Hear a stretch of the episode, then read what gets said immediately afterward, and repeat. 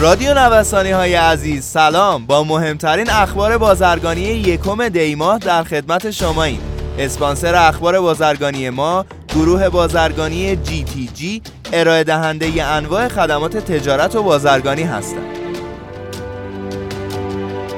بر اساس داده های معاونت بررسی های اقتصادی اتاق بازرگانی تهران مجموع صادرات ایران به 20 کشور مجاور ایران در 8 ماه نخست سال 99 برابر با 13 میلیارد و 300 میلیون دلار ثبت شده که نسبت به مدت مشابه در سال گذشته حدود 14 درصد کاهش داشته است.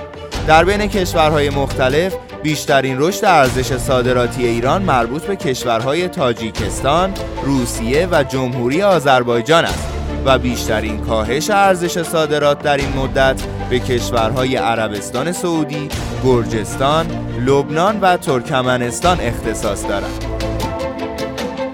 سازمان تامین اجتماعی در خصوص کارت‌های بازرگانی اعلام کرد واحدهای اجرایی مکلفند در صورت پرداخت و یا ترتیب پرداخت بدهی‌های قطعی با اخذ تضامین کافی از جمله وسیقه ملکی و زمانتنامه بانکی و در صورت عدم توانایی کارفرما در ارائه وسایق موصوف با دریافت چک سیادی یا سفته در اسرع وقت نسبت به صدور گواهی مذکور برابر با مقررات و با درج عبارت این مفاسا حساب به منزله گواهی عدم بدهی موضوع ماده 37 قانون تامین اجتماعی نبود و صرفا جهت صدور، تمدید و تجدید کارت بازرگانی یا پروانه کسب صادر گردیده است اقدام نماید.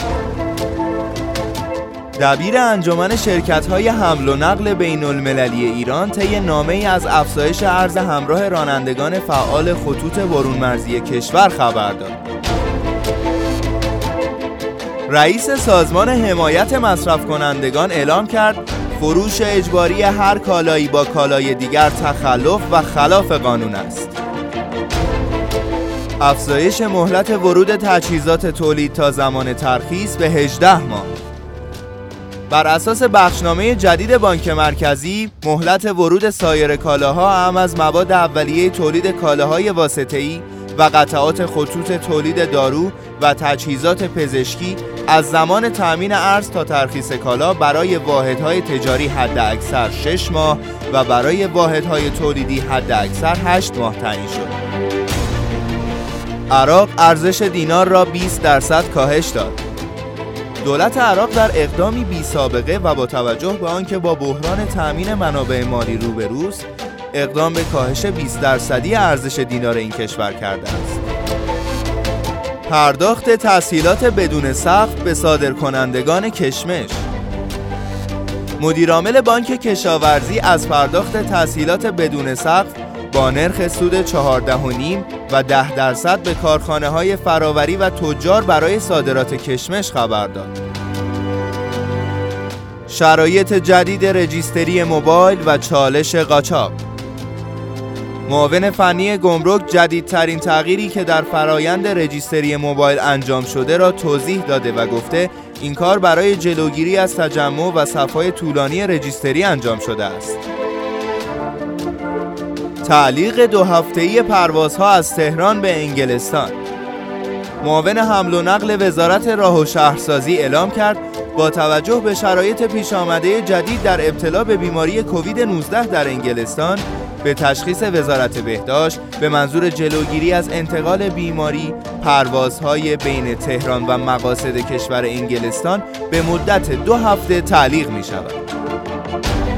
قیمت بیت کوین با عبور از 24 هزار دلار یک بار دیگر رکورد تاریخ خود را شکست. بیت کوین شب گذشته توانست بار دیگر اوج تاریخی جدیدی ثبت کند و به 24210 دلار برسد. این نوسانات نشان می‌دهد که خریداران بازار همچنان به فعالیت خود ادامه می‌دهند. خیلی ممنونم که امروز هم در بخش اخبار بازرگانی با ما همراه بودید. همچنین از اسپانسر این برنامه گروه بازرگانی GTG تشکر می کنم.